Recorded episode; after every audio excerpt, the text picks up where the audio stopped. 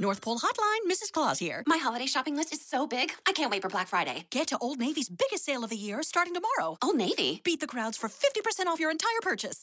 50% off? Plus, this Friday only, Old Navy's famous cozy socks are just a buck in stores. Old Navy's giving $1 for every pair sold up to a million dollars to boys and girls clubs. So I can do good, look good, and get 50% off your entire purchase at Old Navy and OldNavy.com. Valid 1121 to 1123. Exclusions apply. See store for details. Cozy socks valid 1123 in stores only. Limit 10. You've tuned into the Dr. Lowe Show with naturopathic doctor Dr. Lauren Noel, where you hear the best in natural medicine, nutrition, and mindset from the world's top doctors, authors, influencers, and Dr. Lowe herself. Trying just to pop a pill for a symptom? You've got the wrong exit. Seeking doable ways to live a happier, healthier life and have fun doing it? Welcome to the Dr. Lowe Show.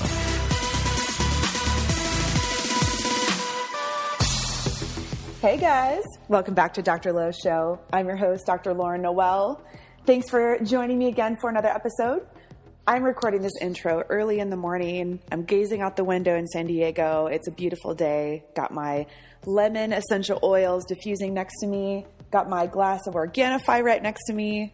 And I am pumped to bring you a show that I believe will be very helpful in spreading awareness and just giving you some education.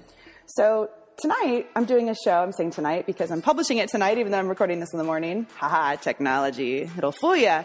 So tonight we are going to be talking about a topic that's pretty controversial. We're actually going to be talking about medical marijuana. Now, I understand that this is a controversial topic. This is something I actually thought about talking about on the show about two or three years ago. And I had a couple people say, don't do it. I had someone else who is a very well known podcaster and he said, do it. And I just waited on it for a while and I've actually had people reach out to want to discuss it, but I waited until I felt like I came across an expert that expresses it in a professional way and has some great experience. So so I will bring her on in just a second, but want to give you a really exciting announcement. If you are in the San Diego area or if you feel like traveling, you're always welcome. Mark your calendars April 27th at six o'clock. We are having an awesome party at Shine Natural Medicine. It is our Shine Detox launch party.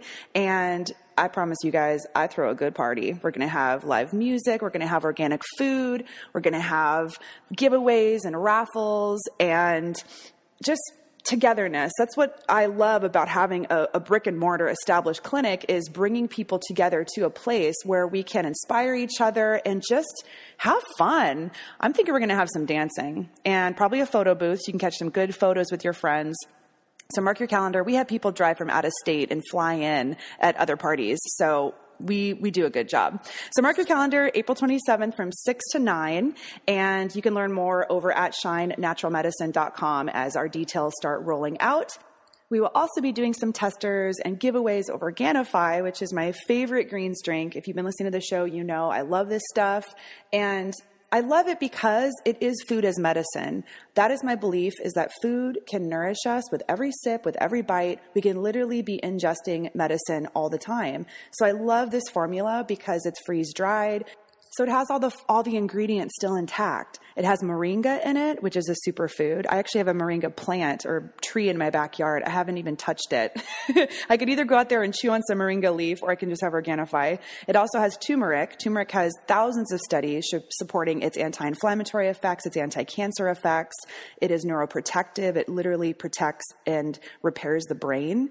It has lemon in it. It has mint. Mint helps with gas and bloating. And it also has coconut water with all of its electrolytes intact as well. So it's my favorite greens drink. It tastes really good and you do feel a difference when you drink it. So you can get yours over at Organifi.com, O-R-G-A-N-I-F-I.com. And if you enter Dr. Low at checkout, you'll get 15% off your order. You're welcome if you have been listening to the show and you're thinking, you know, I think there might be something going on with me health wise, I'd like to look into things a bit deeper. Maybe you want more energy. Maybe your sleep isn't that great. Maybe your sex drive isn't that great. And you want to just look into things. We'd be happy to work with you. We have a whole team of doctors at Shine Natural Medicine and reach out. You can visit us over at shinenaturalmedicine.com, read up more on how we work. And we, we can work with you locally in San Diego or all over the country. So reach out and we're happy to help. All right, my loves, let's jump into the show. We're talking about medical marijuana. I don't want hate mail sent to me on this. This is coming from a pure heart, really wanting to share information with you that I believe can help people. And so I invite you to have an open mind and just listen. Look, I know about the world of drugs, you guys. My brother is in prison. He will get out in two years and it's for drugs. So I don't take this topic lightly, okay? And I know the effects that it can do on families, and this is not that kind of show. What we're sharing with you is what can help from a medical perspective when, when this plant is used in a different type of way, and it's using specific ingredients from this plant that can help with lots of different things in the body. So I will let the expert talk about it, but I just want to mention that I am very sensitive to this topic. Okay. So I love you guys. Let's jump into the show professional and also just gives so much information. Um, and I think it answer a lot of questions. So I'm really excited to bring her on. So a little bit about my guest. I have Dr. Rachna Patel, and she has been practicing in the area of medical marijuana for half a decade now, since 2012. She step by step walks patients through how to use medical marijuana for their specific medical medical condition without getting high off of it, without getting addicted to it, and without even smoking it. She speaks from experience of having treated thousands of patients and having read research study upon research study on marijuana. And she completed her medical studies at Touro University College of Osteopathic Medicine and her undergraduate study at Northwestern University. And you can learn more about her at drrachnapatel.com, and that's spelled D R R A C H N A P-A-T-E-L dot com. And we'll put her information in the show notes as well. Dr. Patel, thanks for being here. Welcome to Dr. Low Show. Yeah, thank you for having me on the show. It's so great to have you. As we were talking in the intro, you know, this is just something I haven't done this topic before, and I've had requests for it. Um, but I've also had other people say, you know what, I don't think you should do it. And so it was something I was a little hesitant about. Um, now, both of us are in California, so it's seen a little bit different here. Um, and I know mm-hmm. that we'll get into some of the actually let's let's kind of back up. Let's start with your personal story first, and we can jump into some of the concerns about it. So tell us a little bit more about you. Like what even got you into this world of medicine and, and also specifically in the world of medical marijuana? Sure. So my background is in emergency medicine, um, and um, it, it, so before I get to what I saw as while I was training in emergency medicine, the, the way I they encountered that the whole field of medical marijuana even exists is through an ad on Craigslist. I was just surfing around one night on Craigslist, and I came across an ad that said "medical marijuana doctor needed." Okay. Mm. Now this was during wow. during training, and um, there were a couple cases during training that sat really heavy with me. So I saw um, cases, a lot of cases of overdoses on opioid medications. Mm-hmm. I saw even actually even a boy as young as 10 years old um, so that was that was very you know disheartening. Um, I I saw a lot of drug seekers come into the emergency room. Um, then I also um, did a rotation, a toxicology rotation, and basically the the basic purpose of this rotation, uh, my job was to treat overdoses on both prescription and over-the-counter medications. Okay, so you know, as a physician, you you you set out to be a physician so that you can actually help people. But what yeah. was going on was that the very medications that I was prescribing, because most of what you treat in the emergency room is pain, and a lot of pain is treated with opioids, right? So on the yeah. one hand, here I was, you know, treating pain with opioids, but then uh, you know, uh, on the other hand, I was seeing, you know, um, patients come in having overdosed on these opioids, um, having become addicted to the to these opioids. So, so when I came across this ad, I definitely uh, it piqued my interest. Um, mm-hmm. And so I started to read um, into the research behind medical marijuana, um, and, and, I saw I was compelled by uh, by its use for chronic pain because as it stands, honestly, we don't have a good solution um, to treat chronic pain. Right. Um, and so a year later, um, you know, any any to, to become an excellent physician, you need to have clinical experience. So I came back out to California um, to work at a medical marijuana clinic. And that's sort of how the journey began. Wow. What a ride. And so, what's it been like now specializing in medical marijuana? What kinds of things have you seen in your practice? So it's been great. Um, it's been a very satisfying journey, um, and that's mainly due to re- due to the results that I see in in in the patients that I treat. Mm-hmm. So most of what I end up treating is chronic pain, anxiety, and insomnia.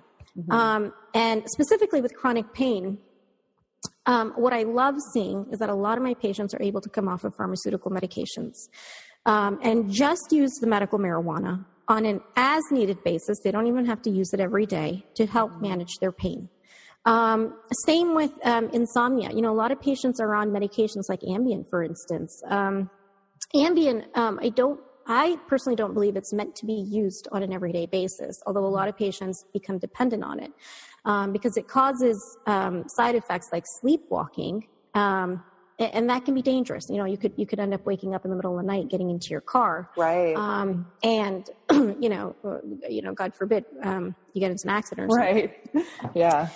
Um, and then anxiety. Um, uh, I end up treating a lot of uh, veterans, and um, they'll come in telling me that that you know I'm suffering from anxiety. I'm going to the VA. They're giving me all these medications. Um, I'm concerned about getting addicted to them. They're not really helping, and um, and, and the medical marijuana helps. So one of the, the symptoms that, that these veterans experience is that, you know, once they come back from field to, to to civilian life, they still experience hypervigilance, um, mm. especially when they're in crowds. So that's one of the aspects of their anxiety that it helps with. Um, in patients who just have generalized anxiety, it helps with panic attacks. So, in my best case scenarios, I've seen patients um, uh, report back to me that, um, you know, it's helped to to completely get rid of the panic attacks. I don't even remember when the last time I had a panic attack was. Wow! So it's been very satisfying in that sense, in terms of the results that I've been Amazing. seeing, um, and and and that there's a lot of good potential with it. Yeah, for sure. I have I have a million questions for you, and I sure. Um, and and also I just like a few minutes before the show, I said maybe I'll just pop on Facebook and, and put the question up there and see if people have questions. And it was flooded. So it's about really choosing which questions to ask you. And maybe we'll have you back yeah. on the second show because I think it's going to be a really popular one. So um, what I would love, let's just touch really quick about the hesitations of why maybe I was not so sure I wanted to do this topic. What talk about the legal aspects of it real quick, and then let's talk more about the benefits, you know, soon thereafter. Sure. So, in general, in the United States, there, there are basically, in the states that have legalized marijuana, there are two classes of states states that have legalized it for medical use and states that have legalized it for recreational use. Um, in terms of recreational use, I think at this point there's about eight states, six to eight states that have legalized it for recreational use. The way it works in these states is that it's essentially like a liquor store. You can you can walk in as long as you meet a certain um, uh, minimum age requirement, and um, and you can pretty much purchase whatever. Okay, um, that's essentially how it works in Colorado. Got it. In in states where it's legalized for just medical use, it's a different process. Typically, the way it works is that you do have to see a physician. The physician has to evaluate you, um, and um, has to, based on the evaluation, has to deem it appropriate, um, uh, your, deem your condition appropriate for the for the use of medical marijuana. You know, they they, sh- they need to say, okay, you're going to benefit from the use of medical marijuana. Now, in California, that's pretty much how far medical goes. You know, once a physician sees you and issues what's called a recommendation, you can use that recommendation and walk into a dispensary um, to purchase products. In most other states, though, you do, there is a process where you have to, once you see your physician, you then have to register with the state. Mm-hmm. And then there's typically a physician that, that sits on a board, um, for the state, and then they have to then, you know, doubly verify that yes, this patient um, does does uh, would benefit from the use of medical marijuana. Um, the other difference between California and most other states when it comes to medical use is that most other states have a have a restricted list of conditions for which physicians can um, recommend medical marijuana. That's not the case in California. There's a little bit more freedom um, uh, for a physician in this state. So that those are the general basics of it. Okay. So um, when people are hesitant about about using marijuana or uh, even for medical reasons, what are what are the reasons that they are hesitant about that? What are the the fears people have about it? Sure. So one of the biggest uh, fears is that um, a lot of uh, uh, people um, have used marijuana in high school and college, and they didn't have a good experience using it because they felt they felt high, they felt paranoid, they felt anxious, and I want to explain a very important concept here, and this applies to all medications in general. And that is that every medication has a dosing range. Okay. So there's a subtherapeutic range. This is a range where you're not taking high enough of a dose. And, and because you're not taking high enough of a dose, it's not having any effect on you. Then there's a toxic range where you're taking such a high dose that you're getting all these adverse effects from it. And then there's a therapeutic range the sweet spot essentially where you're, you're the dose is just right where you're getting the medical benefits but you're not getting the side effects. So a lot of people that have that used marijuana back in college and high school they overdid it. You know they they fell into that toxic range and what they experienced were the adverse effects of marijuana which do include the high the paranoia the the the, the feeling of anxiety. Mm-hmm. so that's one part of it Second part of it is is that a lot of the effects that you get are dependent on what uh, combination of chemicals are in the product that you've purchased. Mm. So, marijuana makes a whole bunch of different chemicals, two in high concentrations. THC, which everyone's heard of, uh, that is actually the psychoactive compound. And then there's CBD, which is non psychoactive. And basically, adjusting the proportions of these chemicals in the products will then um, uh, help to um, prevent a lot of the side effects that um, that that people have experienced, um, you know, when when they've overdone it. Mm-hmm. So so that's that's one main concern is are the side effects. Um, where do, where is hemp in relation to all that? How do, where does hemp come from? With the plant? sure.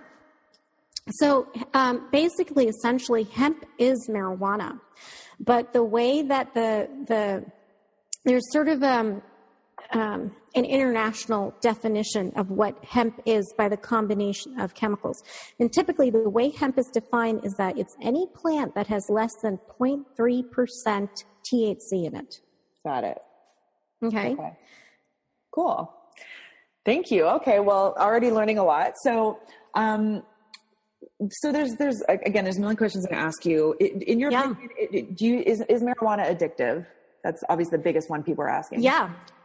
So let's address that. Okay, so based on research, and this is research done in patients that were using marijuana heavily on an everyday basis, and they were specifically, they admitted to specifically using it to get high. In this particular population, um, the, the potential for addiction was 9%. Okay? Um, so it is a lot less than alcohol. It is a lot um, here, I'm going to, uh, uh, uh, let me just, um, I don't know the numbers uh, off the top of my head, but me, uh, I have a.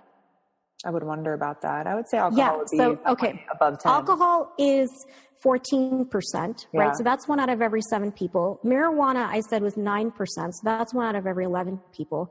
And again, these are, uh, with the alcohol, it's, it's the, the the definition that they used was anybody who drank on average more than 12 drinks in a year. The, the potential for dependence on alcohol was about 14%. Now, tobacco, um, this is for, for people who use tobacco on an everyday basis, the potential for addiction was 24%. So one out of every four people. Mm. So, wow. so the important thing to keep in mind though is that uh, these are people that were specifically using the marijuana to get high off of it. Okay. Mm. Um, it, it, you're using it differently when you use it medically. Um, one, you're not using it to, to get high off of it. You're using it for more for the medical benefits, but also, um, you're not using it multiple times in a day. You're not even using it every day. Um, so, in the years that I've practiced clinically, what I can tell you is that I haven't had um, I haven't had any patient come back to me and say, "Hey, I feel like I'm getting addicted to the marijuana." Hmm. Um, so here's the interesting thing about marijuana. It's a fat soluble medication, a lot like vitamin D.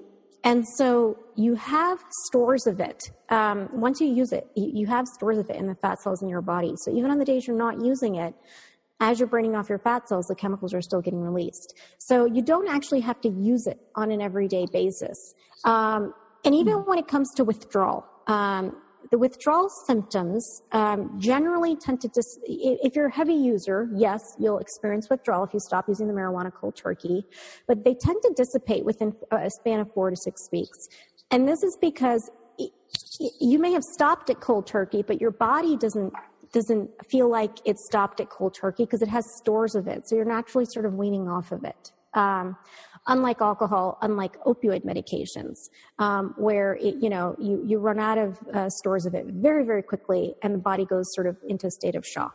So that that um, withdrawal process wouldn't that lend towards it being slightly addictive, though? Right? Is that where that? Yeah, definitely. Yes, yes. Um, in in heavy users, yes, it it, it is it is it, it does have the potential for addiction. Got no it. doubt. Got it. Yeah. Super helpful. Yeah, I like how you clarified that. So um, let's talk about some of the concerns people have about it, like you know, uh, getting high or getting the munchies. I mean, that's the biggest one that, you know, at least me practicing in California, it is like legal here. So I do have patients who come in and, and they, a decent amount of them will be using this.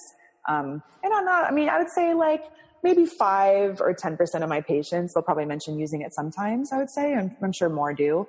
But one of the biggest concerns is they just, they're like, yeah, I love it because it gives me a great sex drive and I sleep really well, but I eat everything in my house. So how do they deal with that?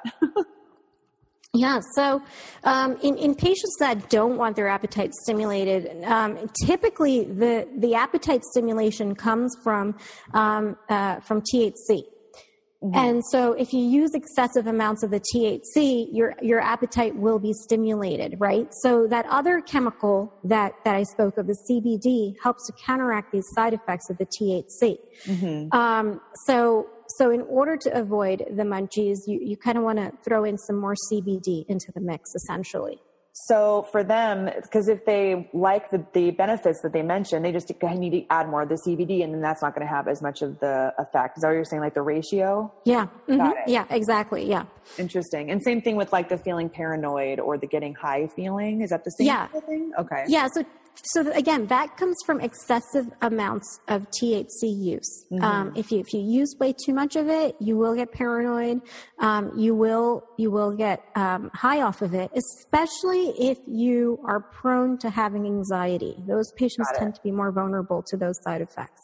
Now, I remember reading something, and I didn't look into it in a lot of detail because there's so much craziness to look at on Facebook at all times. But I saw something about a study that was done by the Amen Clinic about decreased blood flow, I believe it was, to the brain of marijuana users. Can you, do you have any idea about that, or can you speak on that? You know, I actually haven't encountered that that particular um, study. Or what I'm wondering about. is, what about how about have you seen any studies showing any adverse effects or anything um, negative to the brain at least? Because what I'm wondering about is blood flow to the brain, if it affects that, or if there's any other negative effects that you've seen at all in the research. I'd love to hear about that. Yeah, so there was actually a study done um, that uh, looked into um, uh, the effects of marijuana on the brain. Okay, mm-hmm. and let's see here. Um, I'm just bringing up the study because I have some uh, points highlighted here. Cool. So basically, what they did was that they looked at both adults and teenagers. They looked at about 60 adults and 100 teenagers. Um, and these were people that had been using marijuana on a daily basis for two or three months. And they took scans of their brains. They, they, did, they ran them through an MRI. And what they did was that they compared the, the, their brain size and shape to non-users of marijuana. And what they found was that um, there was absolutely no difference um, in either the size or the shape of their brain. Hmm. Now, um, there's also been um, long-term studies done that looked at other aspects such as um, BMI, um, uh, hemoglobin A1C, which is used to uh, monitor uh, sh- uh, the impact of uh, diabetes on, on patients. Um, what else did they look, look, look, at? They looked at C reactive protein, which is a marker of inflammation. They looked at cholesterol levels.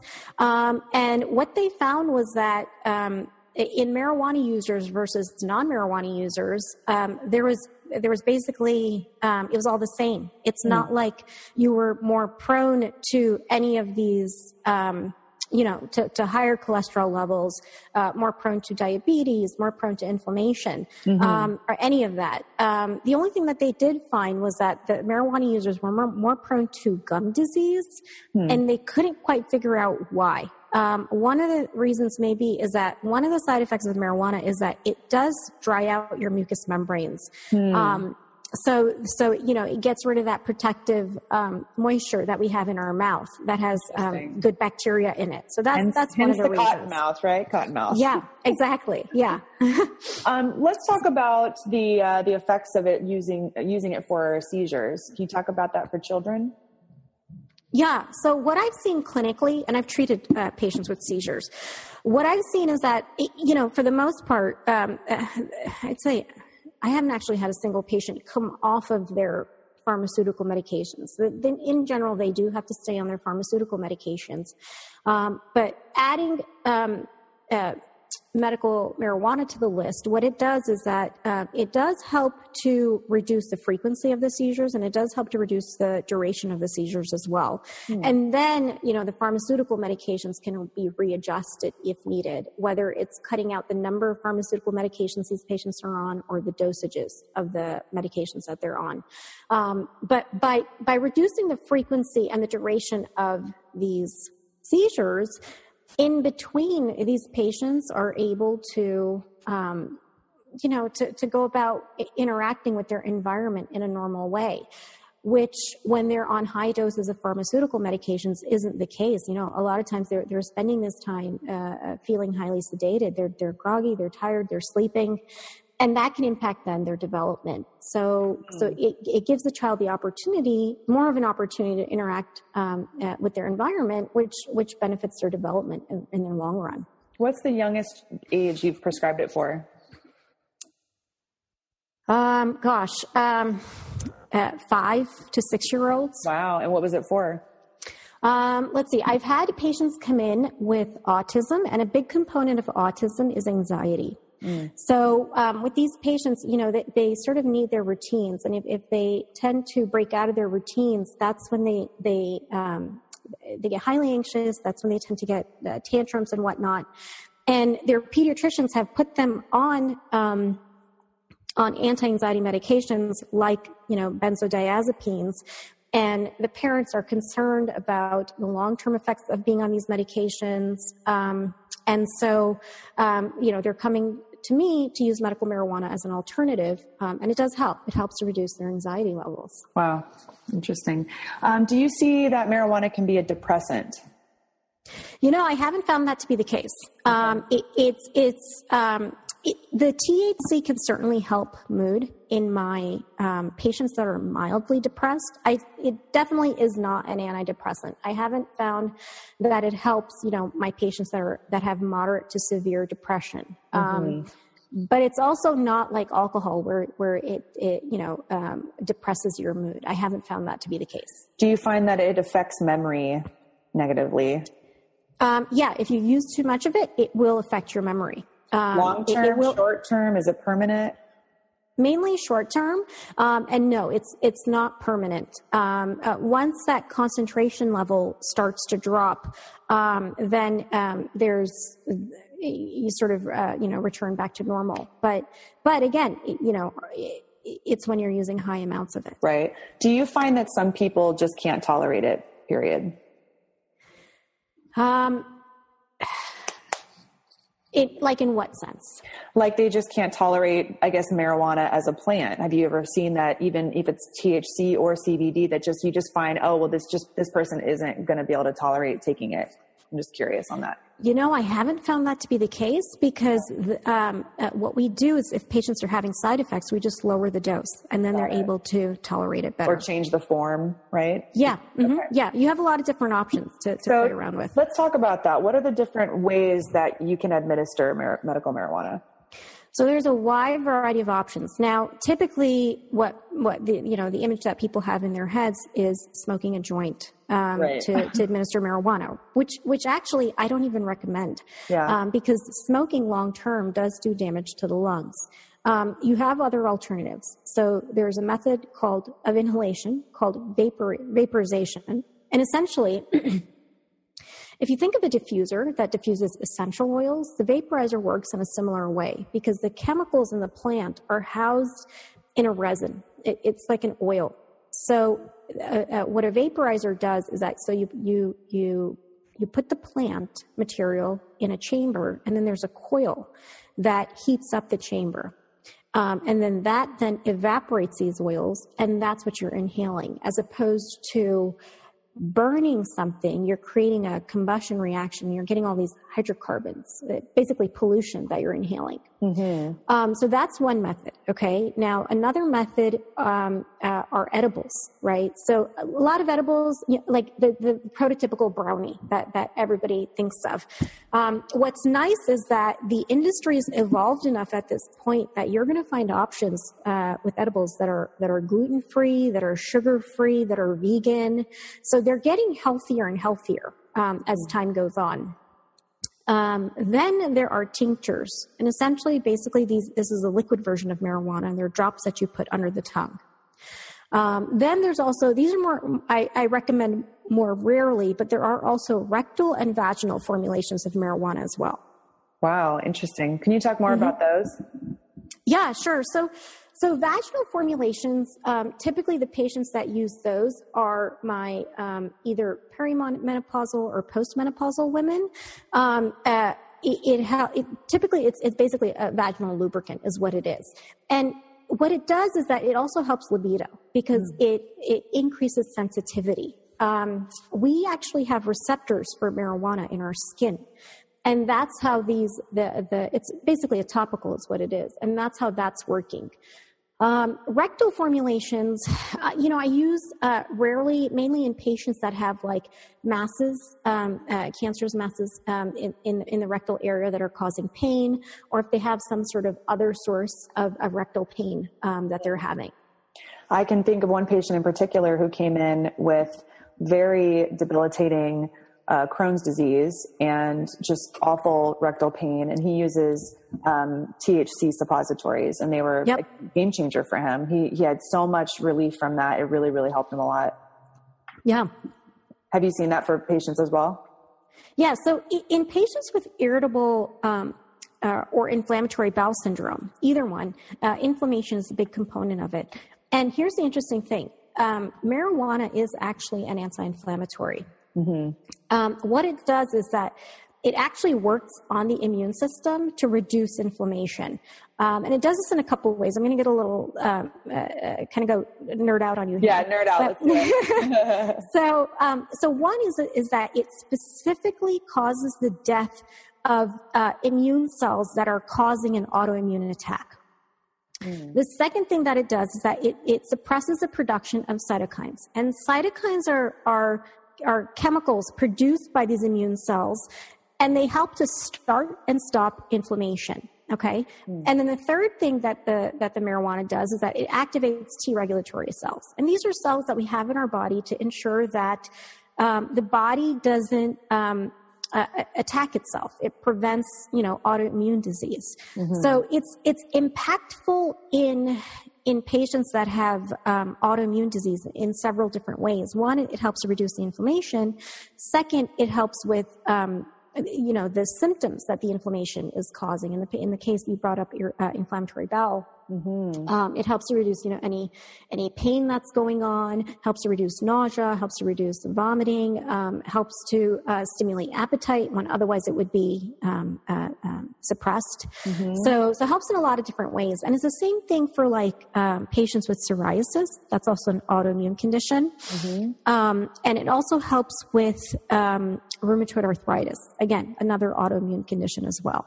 And with those, are you doing that topically or internally? So it, it, um, it depends. Depends. Mm-hmm. So in my patients with psoriasis, for instance, um, topicals have proved to work uh, very well. Wow. Um, with them. Yeah, it, it definitely, I mean, um, I've had patients report that it, it, takes away the, the underlying redness. Mm-hmm. Um, it takes away the flaking of the skin. Are you and, using THC in that as well or just CBD?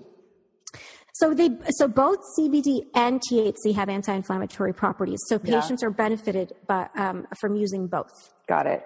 Okay, I have so many questions from um, Facebook. I'm going to start drilling them at you. So one yeah. question was, um, ask her what what she does to taper patients off marijuana if they if she finds her patients have become addicted or the patient wants to come off. Do you have a, a way to do that? Yeah. So um, it, it basically, so let me explain the scientific concept of what's going on, and and and, and then I'll explain clinical. Mm-hmm. So basically, what happens is that you have this when you um, expose the body to too much too many chemicals, you have a process called receptor downregulation going on. Okay, so essentially, the body is like, you know what, I am getting way too much of this. I need to find a way to to protect myself. So guess what I'm going to do? I'm just not going to make as many receptors for this chemical. Right. And so, so you essentially you develop. That's how you develop a tolerance, right? So basically, if you take a break from the marijuana, it gives your body a chance to make more of these receptors. Um, and and so that's that's the basic premise behind it. Is that most people think with with uh, uh, you should nobody should have a tolerance to marijuana. If you find yourself taking higher and higher doses of marijuana to have the same effect, that's a sign that you've developed a tolerance to it, that you're overdoing it. Interesting. Okay. Yeah. So you should be on a consistent dose. Um, and the other thing is, is that the same dose is not giving you the same effect. So th- those are the signs of, of a tolerance and you're overdoing it. And so most patients, your, your intuition tells you, oh, I'll just take more of it. So, quick question before you Um, yeah. continue. So, so what do you recommend for people? Like, how long of breaks do you recommend for people? Okay, so this a lot of this depends on it, depends from patient to patient. Um, uh, like I mentioned, most patients don't need to use it on an everyday basis. It's going to depend on a couple things: how you metabolize these chemicals, and and how you metabolize fats because it gets stored in the fat cells in your body. So it's going to depend from patient to patient in terms of um, uh, how long you. It's kind of a, a process that I walk my patients Yeah, through. So I got it. kind of tr- kind of trying to to, to get, uh, cut it down to um, without giving you all of the background. I totally it, get it. Yeah. yeah, but it but it varies from patient to patient. I'm wondering if so when someone burns their fat, can they get high from that? Um, yeah, you can. So if you have if you have uh, a, a lot of um, uh, you're using you know lots and lots of um, uh, THC, and Yeah. then you go out for a run or something, yeah, you are breaking down your fat cells, and wild. those chemicals are are getting released. Yeah. Love that. I learned something new today. Um, so this is another question from Facebook. She says, when doing high dose for severe issues, as I did for cancer, and you quote unquote overdose, what is the best way to calm the system down so you don't freak out like I did? Um, you just lower your dose. But in the in the case where she felt like she was in the midst of, of an overdose, what what she's? Oh, I got you. Calm her nervous I got you. Um, you know, it, it uh, really you kind of have to just let the chemicals break down. So you kind of have to ride through it Yeah. essentially. Um, and so um, y- you know, it lasts a couple hours, about six to eight hours. You know, you don't want to be driving, you don't want to be Yeah. operating heavy machinery. Um, you want to stay well hydrated, um, but um, uh, yeah, right through it. I would what say I would from you. a from a naturopathic perspective, I would I would maybe add to add in some some specific liver support like milk thistle or glutathione as an antioxidant. I mean, just given that antioxidant support, not like encouraging anyone to overdose anything, but just saying if you're in a pinch like that, and obviously lots and lots of water, it can't. But but it's probably just going to have to take its course, right? Yeah, and that's actually an interesting thought because the marijuana does get processed in the liver. Um, Yeah. So maybe so. help. So, yeah, uh, that would be interesting to see if uh, they ever come around to, to doing research on that, how that Yeah. impacts processing. Yeah. Another question. Um, are there any studies on the horizon for use with chronic pelvic pain, especially pudendal neuralgia or endometriosis? Um, so nerve-related pain in general, um, yeah, there's there's tons of uh, research on it actually, um, both in animal models and in humans. And actually, we do know how the marijuana impacts um, pain. Um, so just to go into the basics of it, uh, one is that so I mentioned the anti-inflammatory aspect of of marijuana. That's one of the ways that it helps to reduce pain. Second is that it it basically sort of um, uh, dumbs down the signals that are going to the brain that you know hey this is causing me pain. And so you get fewer and fewer signals going to the to the brain. And then the second thing is is that it impacts um, the emotional processing of pain. Um, so there are parts of the brain that that it impacts. So So it's so you like the don't- pain is there, but you don't care, sort of like, right? yeah, exactly. Yeah, you don't associate like an, a negative emotion with it that, oh, Ah. this is causing me suffering. You, you don't associate that Right. Hmm. with it. So that's really interesting. Um, but yeah, tons of information on, on pain management, um, especially when it comes to nerve related pain. Another question was how to use medical marijuana to help with symptoms of menopause. So the main symptoms that it helps with are anxiety and insomnia. Um, th- those are the most common symptoms that um, uh, menopausal patients come to me with. Um, uh, and it, again, so in terms of combination of chemicals, it does vary. Mm-hmm. Uh, it's nuanced with insomnia. You know, it depends on if you have moderate. Um, I'm sorry, if you have mild or severe insomnia. Um, I, I, I walk patients through through different usage of marijuana with that. Um, anxiety, typically, what helps are high amounts of CBD. Mm-hmm. Um, these are the patients who should not be using high amounts of THC because it will throw you, you know, if you use too much of the THC, it'll throw you into more anxiety and, and make you paranoid. Who, who should not be using medical marijuana? couple groups. Um, so one is um, patients who are prone to having psychotic episodes. These are patients typically that have been diagnosed with schizophrenia, bipolar disorder. Because what can happen is that if you take way too much THC, you can start hallucinating. Um, and as you can imagine, these hallucinations can then, you know, throw these patients into having a psychotic episode. Hmm. A worst case scenario of which, you know, they start to have suicidal thoughts, they start to have homicidal thoughts. Um, that's one group of patients. Second group of patients are patients who have underlying heart conditions, um, mainly because, again, excessive amounts of marijuana can increase your heart rate. Um, so, say you have uh, dysrhythmia, you know, irregular heartbeat that kind of pops up every once in a while.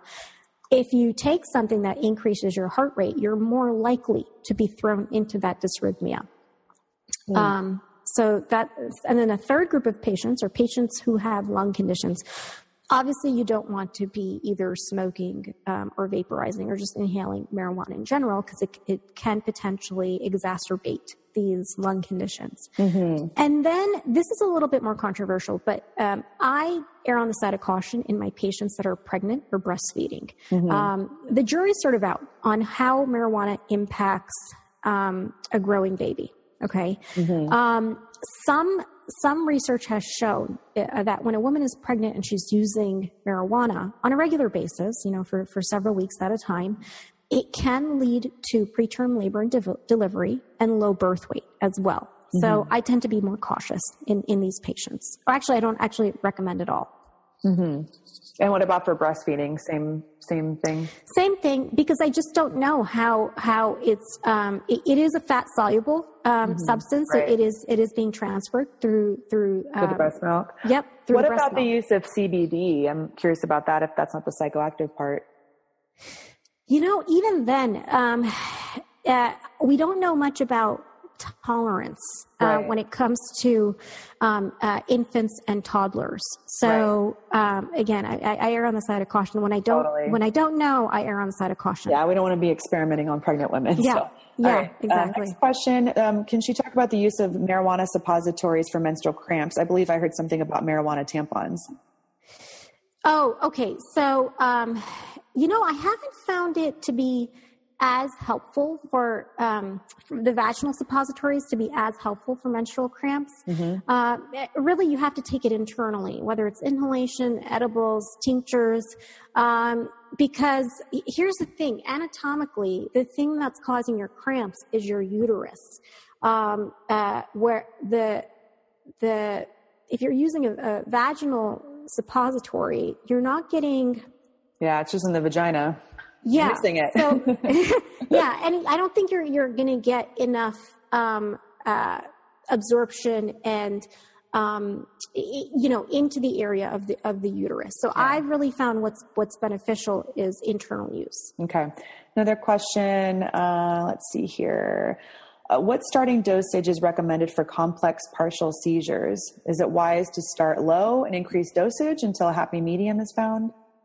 So that's a really specific question. Yeah. In general, we don't have enough information on dosing. And that's why I always say that dosing varies highly from patient to patient. Um, so I have patients typically start on a very, very small dose. I don't have a number to give you because that, again, varies from patient to patient. But general right. rule of thumb, start low. Um, and then you can increase it. And then if, you know, the patient's starting to have side effects, that's when you know you've taken too much of it. And then also, and you need to, and you need to scale back. And then also, question on the efficacy for Parkinson's. For Parkinson's, the main symptom that I've seen it help with are, are the resting tremors that mm-hmm. these patients have, you know, in their yeah. extremities, either their arms or their legs. Um, otherwise, I have not seen it help too much. Got it. Um, okay, so this one I'm curious on too. So, about pesticides being used to grow marijuana. It says that there are currently no regulations on that in California, and one of the pesticides changes its chemical makeup when heated up or smoked and it can yep. become dangerous to smoke. So wondering on your on your take on that. Yeah, so fortunately, starting 2018, regulations will be going into place in California because this past November, um, during the election, we did pass marijuana for recreational use in California. Now, here's mm-hmm. the interesting thing, and I don't know why this happens. But it seems like states start to implement regulations once it's been legalized for recreational use. There is no um, involvement, it seems like, um, when it's legalized for medical use. I don't know why that's the case. Um, I th- do think it is ultimately to the to the disservice. It's a disservice to the patient because you know, um, yes, we, we do need regulations on things like pesticides and fungicides. We do need regulations on um, pathogenic uh, contaminants like bacteria and fungus because especially for those patients that are on immunosuppressant uh, suppressants, like cancer patients, for instance, they're at high risk of getting infected from this fungus and this bacteria. So, so I do agree with your with your uh, follower uh, that mm. that we don't have enough regulations in place. But I'm hopeful that starting 2018, um, we will have more of these uh, regulations in place. So it's really a work in progress. It is an industry in its infancy, um, but by no means is, is that an excuse for the industry. So yeah. if someone is just finding organic, would that take care of that concern? Or is there other Not really, because it's not it's not like third party certified organic. It's right. just somebody telling you that it's organic. I yeah. mean, really, you'd have to kind of uh, ask more questions. Well, what do you mean that it's organic? Like, how exactly are you growing it to, to, you know, to grow it organically? Yeah. And you're taking the person's word for it at this yeah. point in time. You know? Another question was how effective is the non psychoactive use? Can you talk more about that? Um, it's very effective. Mm-hmm. Um, uh, marijuana, like, like, I said, for, for pain management, it acts as an anti-inflammatory. It acts as an antispasmodic, so it helps to relax muscles. Um, for for difficulty sleeping, it helps to it makes you drowsy. It helps you to stay asleep through the night. Uh, for anxiety, it it um, you know, it helps to, to, to, to, alleviate anxiety, helps to reduce panic attacks. So this is all, you know, within that therapeutic range. So within that therapeutic range, it's very, very effective. Why is marijuana illegal in so many places? Can you talk about that? So this is really interesting. It has a lot to do with the history um, in the United States, and it, you know, actually, here's the, the interesting thing: marijuana uh, was available over the counter um, at pharmacies up until 1937 um, oh. as a medicine. Yeah. So what happened was that um, during the 1930s, as you know, we, we were go, going through the Great Depression. Um, and we had a, a, big migration of Mexicans into the United States, and they were doing a lot of field work. Now, what was going on politically is that you had this man named Harry Anslinger, who who had a dislike towards um, towards Mexicans, and then there's also a sentiment amongst um, Americans that hey, you know, these Mexicans are are taking our jobs. So basically, the way that all played out was that there was a tax um, implemented on marijuana, and it was pretty exorbitant. Like no one could afford it because in today's time, it was the equivalent of of about uh, ten to twenty thousand dollars. Wow! So so essentially, if you didn't have that document that said that you paid a tax to use marijuana, it was essentially you know basically you were seen as using it illegally, and you could get thrown in jail for it. And and one of the reasons that this was done is that in in, in the Mexican culture, um, it was it was common to use marijuana recreationally uh, and even even medicinally as well. So so that was sort of the the sort of political landscape and the economical landscape at the time. Um, and and then what happened was around the time of Nixon, they instituted the Controlled Substances Act, and that's when you had these um, these classifications, you know, like class one, class two, class three, and that's how marijuana um, ended up as a as a class one substance. And we haven't been able to go back since then. Interesting. Wow. And in some countries, it's uber illegal, right? Like like you will get really punished if if Yeah. you consume right or even have it. I think, yeah, I, I don't know. I don't know. Um, I heard which- something crazy. I heard Philippines, if you even have it, that you can get shot. Like I just heard something like that. I don't know if that's true. I heard it yesterday. Yeah, I mean, I'm sure some some countries have some pretty um, pretty crazy crazy Well, laws in place. crazy, a lot of things. So in a lot of places. Yeah, Um, yeah. curious on um, can you talk a little bit more about topical um, topical like if someone's using let's say a thc topical for pain or something is it enough to where it would get into the system does it cause a high would it cause like positive in their like a drug testing i'm curious about how and actually if you could talk about the testing process that's that would be interesting too Sure. Yeah. So topicals typically um, they work well for skin conditions, for mm, uh, for muscle related conditions, and for bone related conditions. Otherwise, they don't tend to work work well for anything else. Um, it, it really they're meant for like you know like small areas, uh, not not larger areas. And the thing is, is that you're not absorbing enough of it to, to accumulate high concentrations of it into your bloodstream. So you're not going to get any sort of um, psychological uh, effect from it. Now, when it comes to drug testing, um, that you know that's a little bit more tricky because it depends on you know how much how often you're using the topical how much of it you're using because it could accumulate enough where it could potentially show up um, uh, positive on on a drug test. Um, drug testing typically what they're testing for is a byproduct of THC. Um, and um, it- you know, it- drug testing is really interesting because uh, because marijuana gets stored in the fat cells in your body. Um, it, it can be, you know, it, it depends on how you how you process these chemicals, but um, it can show up um, even long after use. Um, say you, you used it, you know, maybe once, and then you you you don't use it for a while. There's still a possibility that it could show up positive on a drug test because you could have, you know, stored amounts of it into your into the fat cells in your body. So that is something to be to be aware of. Interesting. Question about um, can you talk about the terpene profiles and your and the role in choosing the right strain? Um, you know, the the medical impact that I've seen um, in marijuana and what I've seen in research, uh, I found really comes from the cannabinoids. Um, I haven't explored too much into the terpenes at this point. Okay. Um, I'm curious about using it for cancer. So there's been a discussion on my Facebook about that of, of one woman saying that she used something called RSO, and she said that that helped to cure her cancer. And someone else said that there's no use of it for cancer. Um, can you talk about using it for cancer, please? Yeah. Yeah. So here's the thing. Uh, and RSO, by the way, stands for Rick Simpson oil, and I'll tell you about Rick in a second. Okay. So, so what does the research say? Research done in test tubes, in petri dishes, in animals, it does show that that marijuana has anti-cancer properties.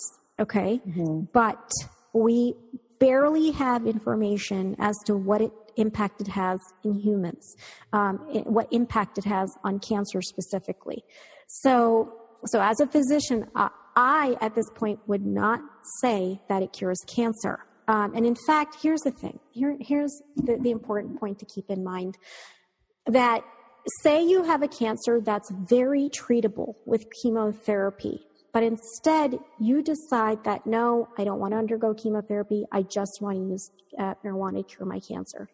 That's a really uh, high risk to take because you're taking something that has more of a, uh, you know, you're, you're kind of, um, uh, dismissing something that has more of a sure bet and instead using something that you know that that's a giant question mark we have no idea what what does it work does it not work you know we don't know so so at this point you know i, I wouldn't say that now i've also treated patients uh, who have cancer mainly i treat them because they're having side effects from chemotherapy and whatnot um, but then I have had patients that are like, look, I want to use it to, to treat my cancer. And I explain to them that you are taking a huge risk, but they do it anyway. Right. Have I had anybody come back to me and say that marijuana's cured my cancer? I haven't. Okay, got it. You know, so so so weigh the risks and benefits very very carefully. Um, because you are taking a huge risk by just, you know, and, you, and the information that you get on the internet, you gotta sometimes take it with a grain of salt um, because you don't know the full story, right? As, as you know, behind um, as something that someone's saying. And then Rick Simpson, so that's where this this whole thing started that marijuana cures cancer i think he was this canadian guy who claimed that marijuana cures cancer and then he came up with this product it's a highly concentrated form of marijuana and he said this is what i use to cure my cancer um, so obviously there was yeah. you know there was a motive to sell a product there as well um, mm-hmm. um, and i think since then the the Canadian government has, you know, shut him down. Um, but his you know quote unquote legacy still still still lives on yeah exactly well hey you know if you're taking anything if you have that power of belief that does increase the efficacy of whatever you're taking so just putting in that that in the mix as well i'm curious this is another question i had from someone on on um actually my boyfriend asked me this um, he was curious. He's heard why do people dream less when they're on marijuana? Do, do the dreams pick up when the, when they slow down or stop? Have you heard of that connection with it and, and dreaming? Yeah. So, so research has shown that um, THC um, shortens your REM sleep, and that's the, the period of time where where you're dreaming. Um, and so that may be one of the causes as to why um, people don't dream mm. when they're using marijuana. Interesting. And is there any negative effect of that as REM sleep can have some actually health benefits?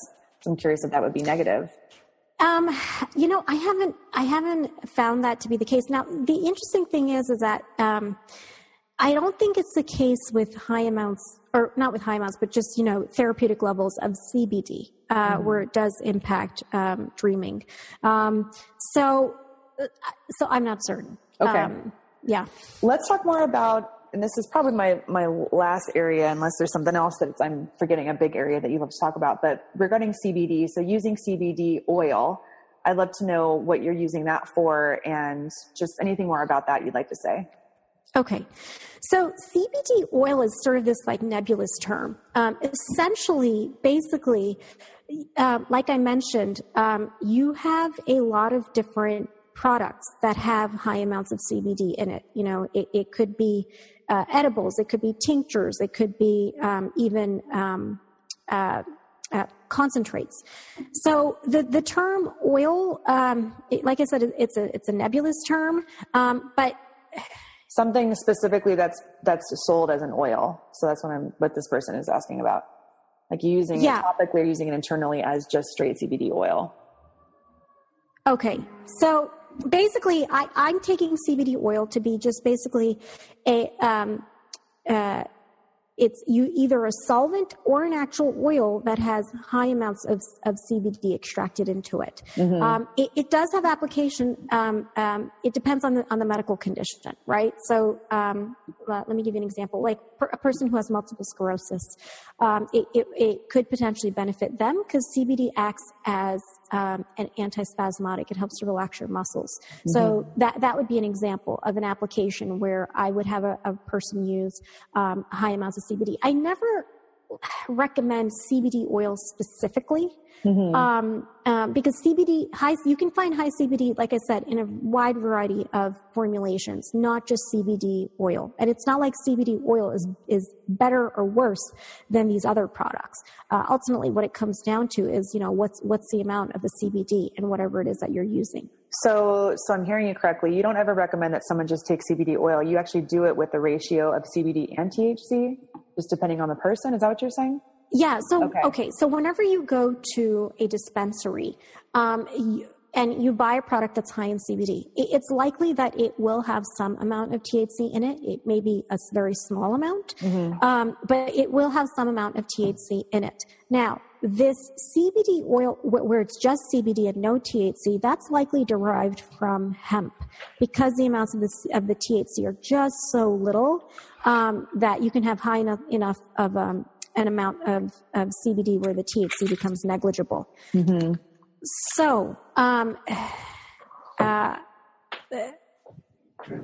so basically, okay, so it's going to depend on the condition, and and uh, ultimately it comes down to the the amounts of the of the CBD relative to the THC, and it's and in some conditions, you do need um, uh, some amount of THC to be beneficial. In some conditions, uh, you don't have to have the, that that THC for it to be medically beneficial. Does that sort of answer that question? I know I was kind of yeah, yeah, all over so. the place. Yeah, totally. Well, I think that's the main thing that I was. I mean, I, I threw most of my questions at you. I'm curious if there's any other common questions you get or anything else you wanted to share with the audience before we let you go. And um, yeah, you know, I think we've covered a lot of a lot of material here. Um, uh, so I, I, think I'm going to leave it uh, where we're at, just okay. just Perfect. to not overwhelm the audience. Totally. Um, yeah, well, I'm sure but, I'll get a lot of follow up questions. Then we can do a part two at some point in the future because I know it'll be a really popular show. So yeah, um, sure. So, so, yeah, I just want to thank you, Doc, for being so generous with your time and just being such a contribution to people and helping so many people with what you use with your toolbox. I, I just appreciate, you know, what you do in the world. And um, thank you for being generous with, with your time and coming on the show. And so for people who want to follow up with you, how can they keep up with, with you? Sure. So a couple ways. I have a YouTube channel um, where I answer a lot of commonly asked questions, and I encourage viewers to to leave their questions in the comments section. Um, and I that you know that's what I use to to come up with material for for the new videos uh, that I do. You know, in terms of answering questions. Then I also answer questions on my Facebook page. Um, I do Facebook lives uh, once every one to two weeks. I answer questions there as well. Um, and I haven't asked me anything Wednesdays where you can leave your questions in the comment section. And again, I, I use the questions in there to then um, uh, uh, come up with material for Facebook Live videos. Cool. So those are two ways, and then I always have information on my website as well. Yeah, and then you practice in Northern California, right? So you actually yep, see patients in the Bay Area. Cool. Yeah. All right, we'll leave all your info in the show notes. Well, thank you so much, Doc. Have a wonderful rest of your day, and I'm sure we'll talk soon. Yeah, thanks for having me on the show. Thanks. All right, my loves, that is the show. Thank you so much for listening and for having an open mind. I hope you got some value out of that. I know that it, I thought it was very, very interesting and share with anyone who you think this would help. And if you are loving the show, I would love if you could leave us a review over on iTunes. I've been getting a lot more reviews lately. So thank you. Thank you for that. And I'm, I'm wishing you a beautiful rest of your day or evening and we'll talk soon. I hope you enjoyed this episode of Dr. Low Radio. Thank you so much for joining us. And for more after the show, you can head over to drlowshow.com where you can find the show notes. Be sure to subscribe to the show and share with all your friends. And please head over to iTunes and leave the show a five star review and leave a comment. I read each and every one and they warm my heart. Thank you so much again for joining us. I promise to keep bringing you fun, inspiring, empowering content. Until next time, lots of love, and I'll talk to you soon.